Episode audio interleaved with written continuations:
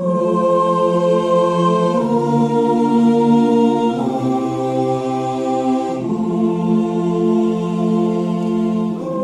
and welcome to another episode of Who Died with Pete and Alex. It's your weekly guide to some of the famous, infamous, and noteworthy figures who have uh, gone to the great beyond. Have I said that one before? I don't know. But uh, yeah, this will be the week of May uh, 9th to 16th, I believe. Sounds good. Um, well, with a little flexibility. Uh, I'll, I'll tell you why in a second. We're, we're figuring out the format, you know. But yes, if you uh, if this is your first uh, show, this is the first time you're listening, we're just basically going through some notable uh, deaths from the past week. And uh, Alex, I believe you have our first honoree this week.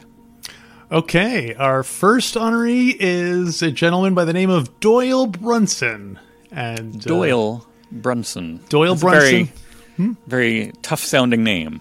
Uh, yeah, it does. It's it's funny. He was a professional poker player for Oh. over fifty years.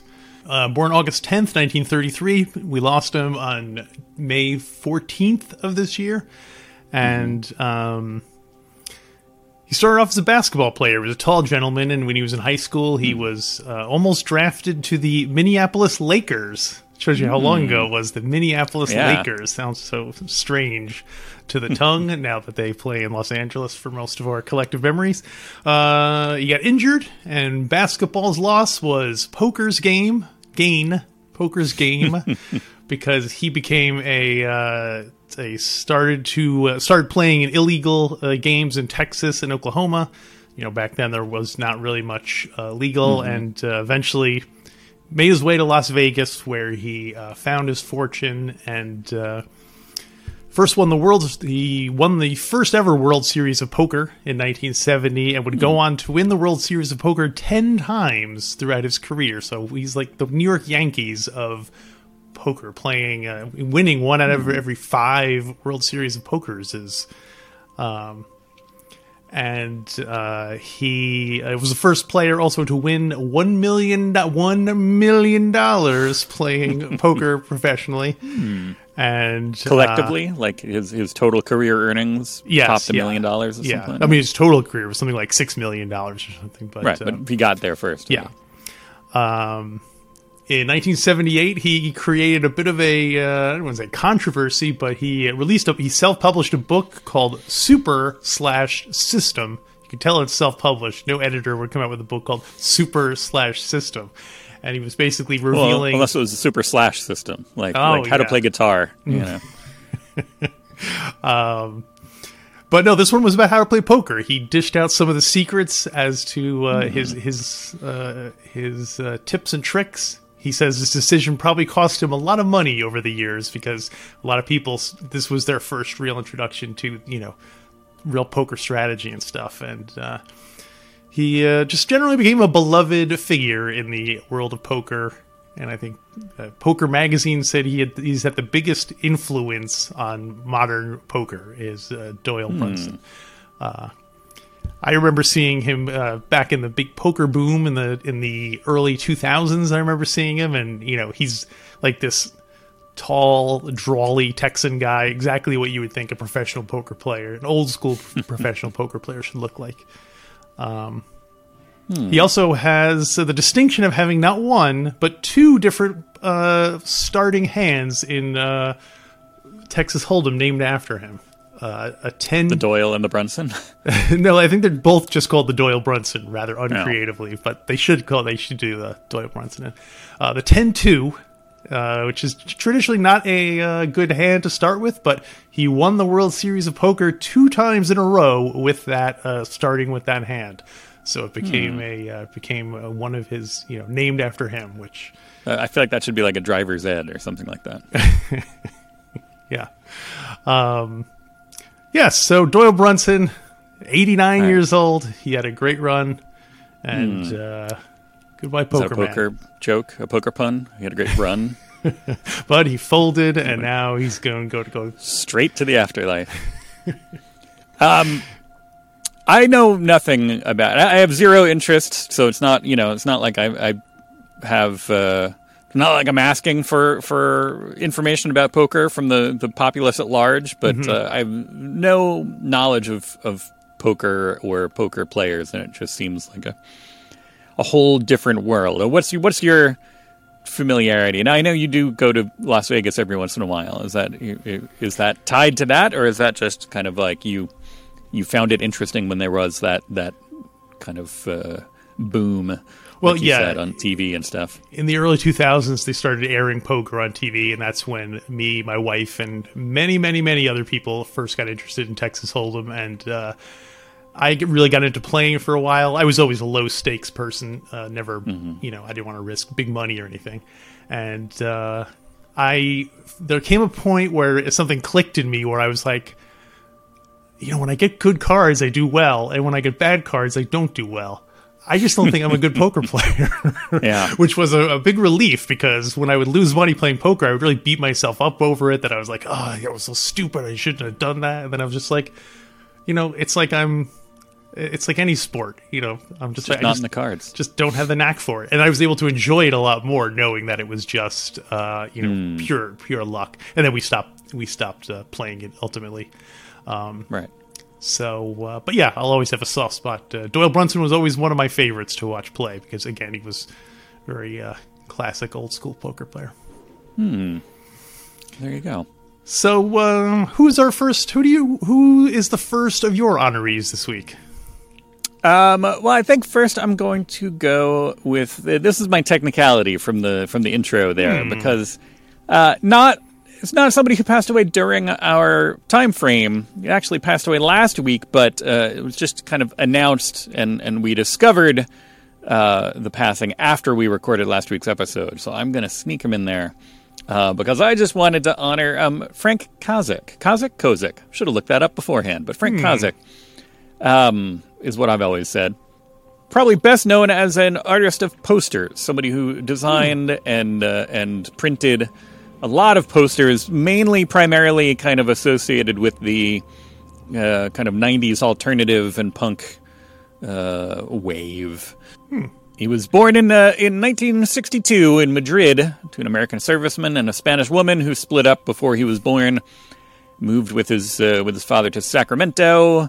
Dropped out of high school to join the Air Force at the age of 18, which is not something I would have expected. But uh, then the Air Force stationed him in Austin, Texas, where he found his local punk scene and kind of uh, Weird. that's where he found his groove. After he left the service, he uh, worked at a, a nightclub and kind of befriended a bunch of the, the up and coming bands and started doing art for them, including uh, posters. And that's where that kind of snowballed. Uh, then in, I think early '90s, maybe moved to San Francisco. Things were happening. You know, just the national kind of prominence after that because he just became, as those bands got big across the world, then also his stuff kind of started to become associated with some of them. Um, you know, his, his Wikipedia page will say that you know he's best known for these. I think it listed two album covers. There's one that's a, I think a Queens of the Stone Age album, which doesn't, to me, it doesn't seem that much like his style. It's Queens of the Stone Age's first album, uh, but the uh, Offspring album, I forgot which one it is because I'm not that into Offspring, but I there's an Offspring album that is like pure Kozik kind of. the know, kid on the look at it and be swing like, with the giant bug. Yeah, the kid on the swing holding a bug. Yeah, Now I got it.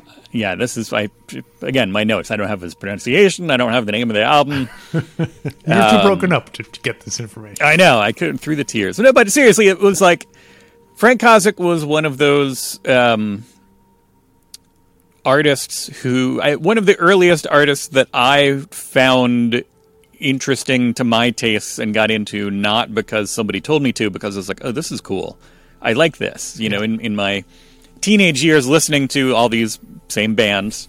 Um, you know, and, and seeing this started associating. Wait a minute, what's this cool poster art style? Oh, it's all this one guy who did these cool things for Sonic Youth and Mudhoney and Nirvana and um, and and then kind of got into that. I got you know one or two of the I think I think maybe two of the the books that were collected of his poster work. Um, never had the full. I think because mainly you know he would do posters for shows for actual shows that were mainly in you know either Austin, San Francisco, the, that kind of a thing, or or you know people would commission them. But I feel like they were never for a show that I attended. Like I wanted that Venn diagram. I felt like a poser buying a show for like a uh, you know, uh, uh, like oh, this is an awesome, awesome show. And I saw that tour. I saw the one they, you know, their their dates in New York, but I don't want to buy the one from Austin because I didn't go to that one. You know, I, I, I would feel like a poser, even though I love the art. So I'll have it in a book, and it's fine. Um, You don't want to go the rest of your life. Everyone's saying, "Oh, were you at that show?" And you're like, "No, I, no, Yeah. I just got it because it looked." well, I could, but yeah, it was a little bit. I saw it in New York, but this, you know, Yeah, It's yeah, close enough. No, not really. So, um, but uh, yeah, then uh, later after uh, kind of uh, doing posters and screen printing, kind of you know had his own record label for a while, which which um, seemed very kind of uh, um, artist focused. You know, it was like they don't they didn't sign a contract, they didn't own anything uh, for the records that they put out.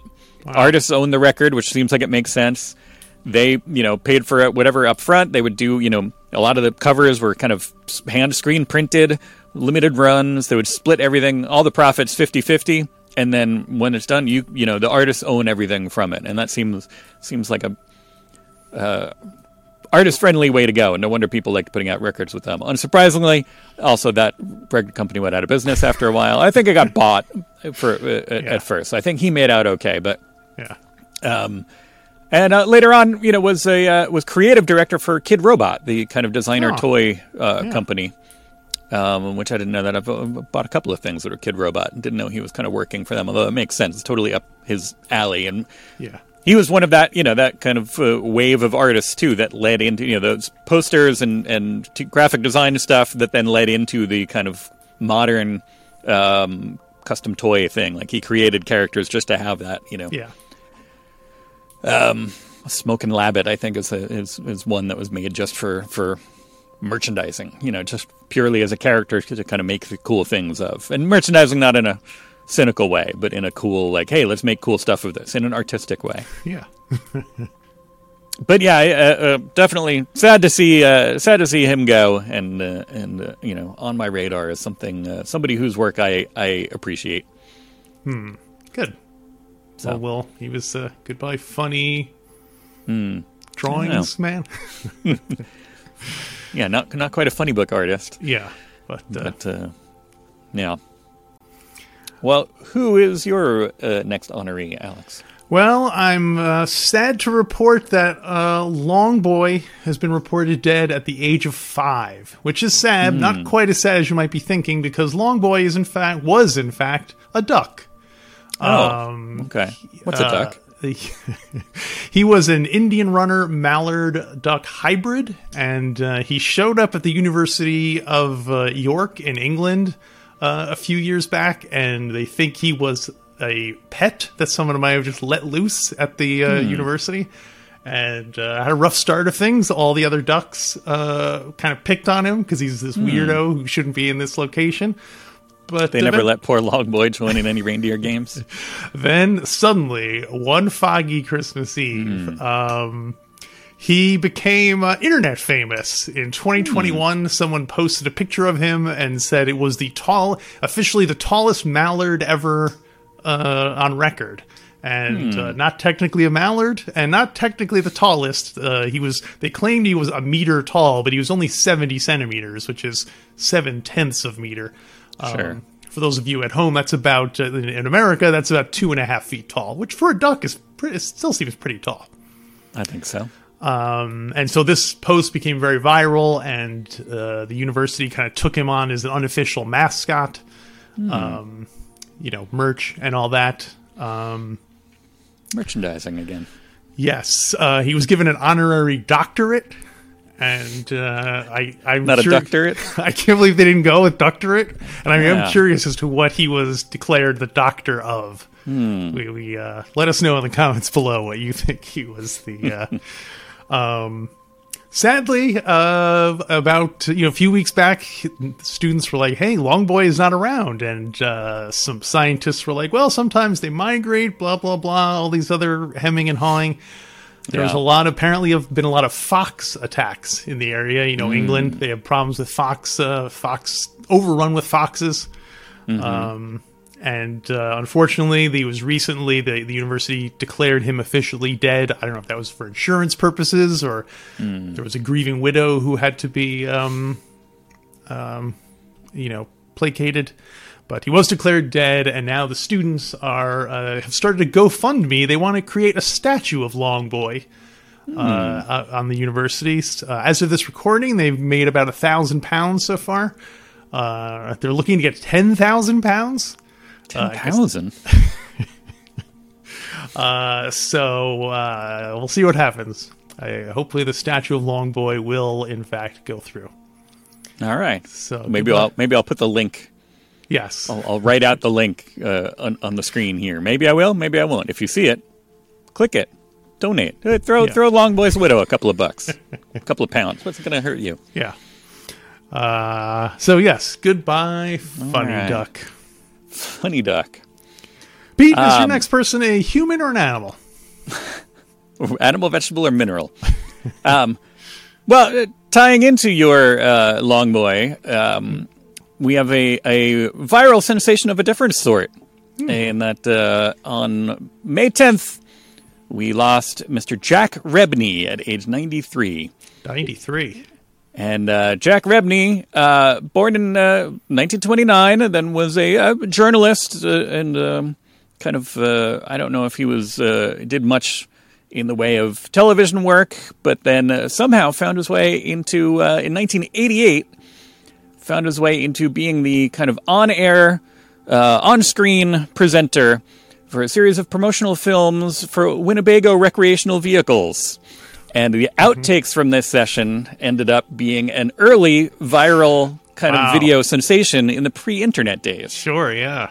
it's so fascinating the culture of kind of trading videos before the internet Yeah. Uh, which I'm, I'm trying to remember other examples of this this kind of a thing i mean the star wars holiday special is kind of one of those yeah. um, in and of itself but The Jerky um, Boys is what I always think of.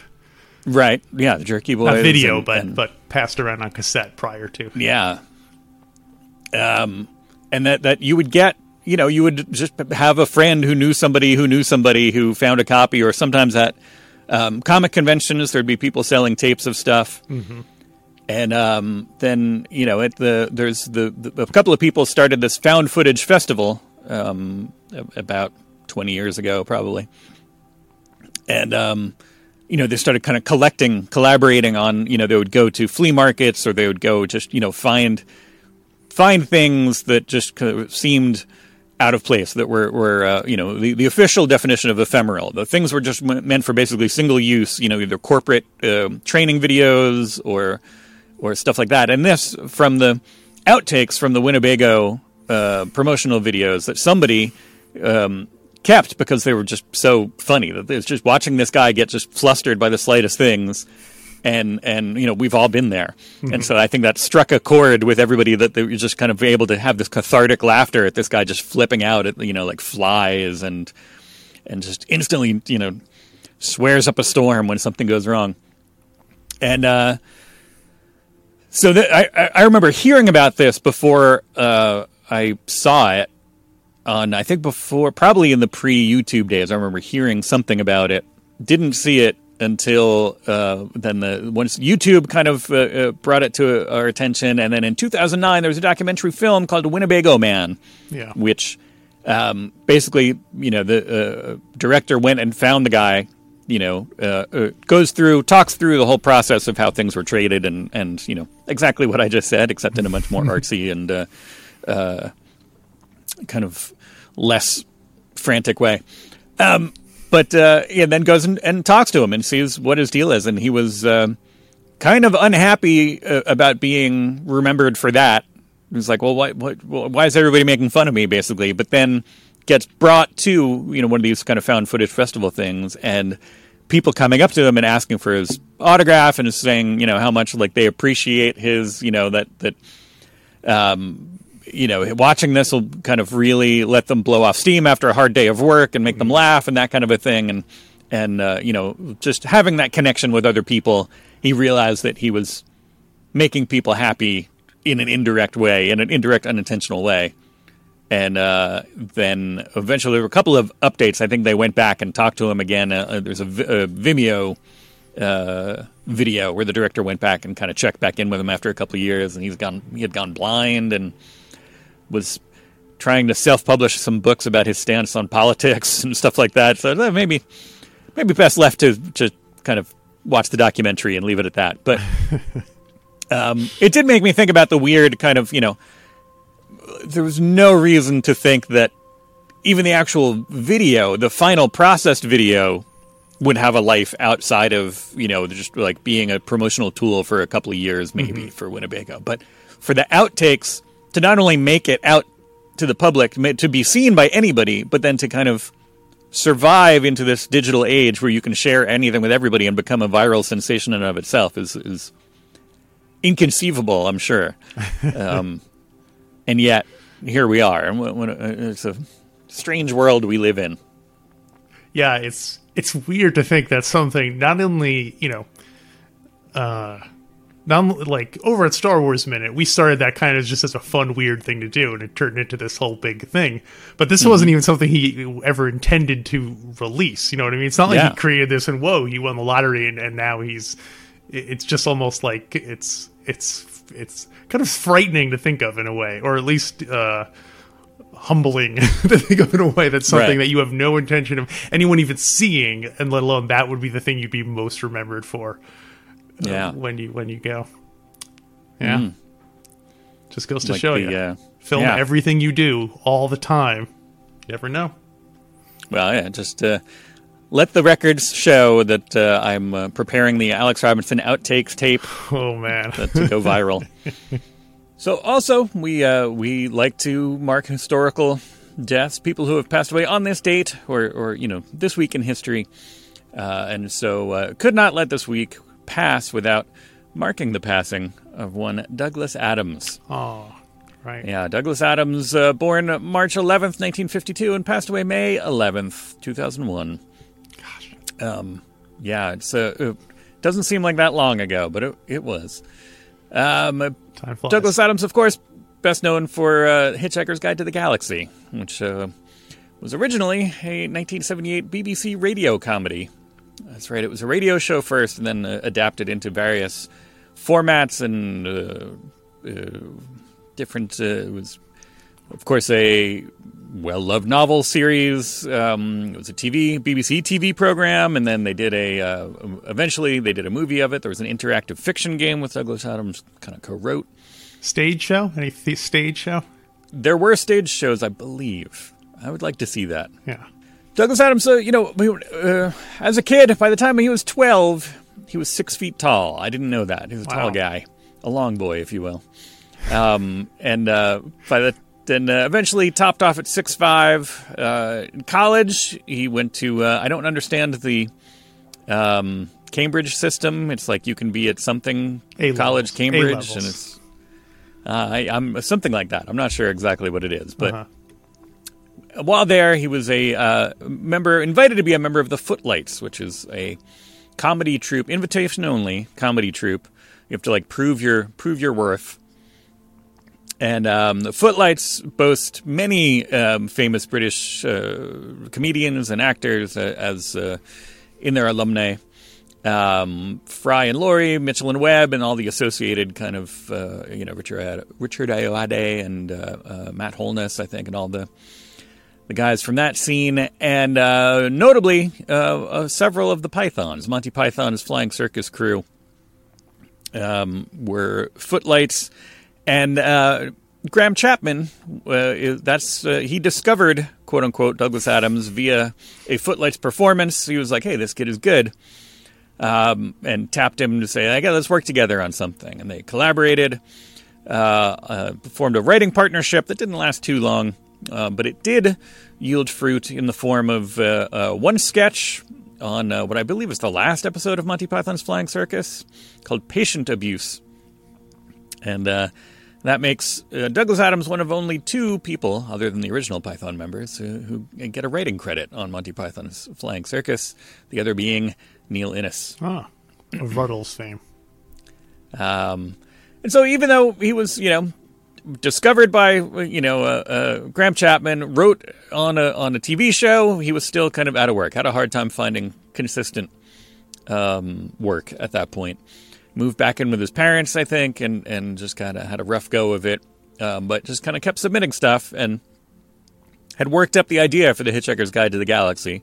According to the lore, he was in uh, was it Innsbruck, Austria, or something like that, just kind of laying in a field, and he had a copy of the Hitchhiker's Guide to Europe, and just kind of laying in the field, looking up at the stars, and said, "Okay, somebody should make a Hitchhiker's Guide to the Galaxy," and then That's it. there you go. Um, so he wrote up the idea, uh, sent it off to BBC Radio, and uh, then also, I bere- believe, around the same time, I'm not sure, so, you know, chicken and egg or the, the timeline of things, um, also sent the script for the pilot to the Doctor Who offices at the BBC. And uh, so they asked him to write a, an episode, which became The Pirate Planet, um, which was a good kind of Tom Baker era classic Doctor Who. And uh, Cricket Man. they liked that enough. They brought him back. He, he uh, uh, around the same time, then the the radio show went into production, and then things kind of snowballed from there. And so he's he's uh, firmly entrenched in sci-fi lore from there. The, the books, I think, the novels sold more than 15 million copies in his lifetime, which is impressive. wow. Um, because I, I think you know we know they're we know nerds like him, but it's like did that make did that make it into the real world? You know, there's the people who are like nerd famous who are like, oh, I think that person is you know obviously they can't walk down the street without getting mobbed, but no, they're they're just nerds like them. But but uh, I think Hitchhiker's Guide is one of those things that escaped into the real world. Most people know what it is at least, or they're aware that it exists. Yeah, it's like Dune or Lord of the Rings, sort of the the Right. the top of the Right. of the famous of the genres. So And um, then uh, let's see. Then uh, you know, shortly after his passing, um, a, a group of fans decided, and I'm not sure what the why they picked this day, but um, w- let's look out for it. Um, if you're listening to this before uh, the 25th of May, May 25th is Towel Day, where of course. Um, all the hoopy froods uh, know where their towel's at, and they, they you're supposed to walk around with a towel, kind of displaying your towel prominently, so people know that you know what's up. So May 25th uh, is Towel Day, and it, it was I think not randomly picked, but it, it was just I don't know. After his passing, people were looking for a way to kind of memorialize him, and they they picked a day to be a day that we all sport our towels. So. nice. Um, so let's do that, and uh, maybe you'll catch us wearing a towel uh, next week. We will be back with a, a, a brand new crowd. I mean, you know, ideally, the best show, the best thing that could happen is one day we come back and we're like, hey, nobody died this week. Wow. That would be, we would love that. But, I mean, it would make for bad content, but it would be good for humanity. That would be like the start But, of a you know- science fiction story. This week, no Right? one died on Earth, and then no one ever died for the here on out. We'd be like, uh oh, now what do we do? Now we're now we're stuck. We just started this show.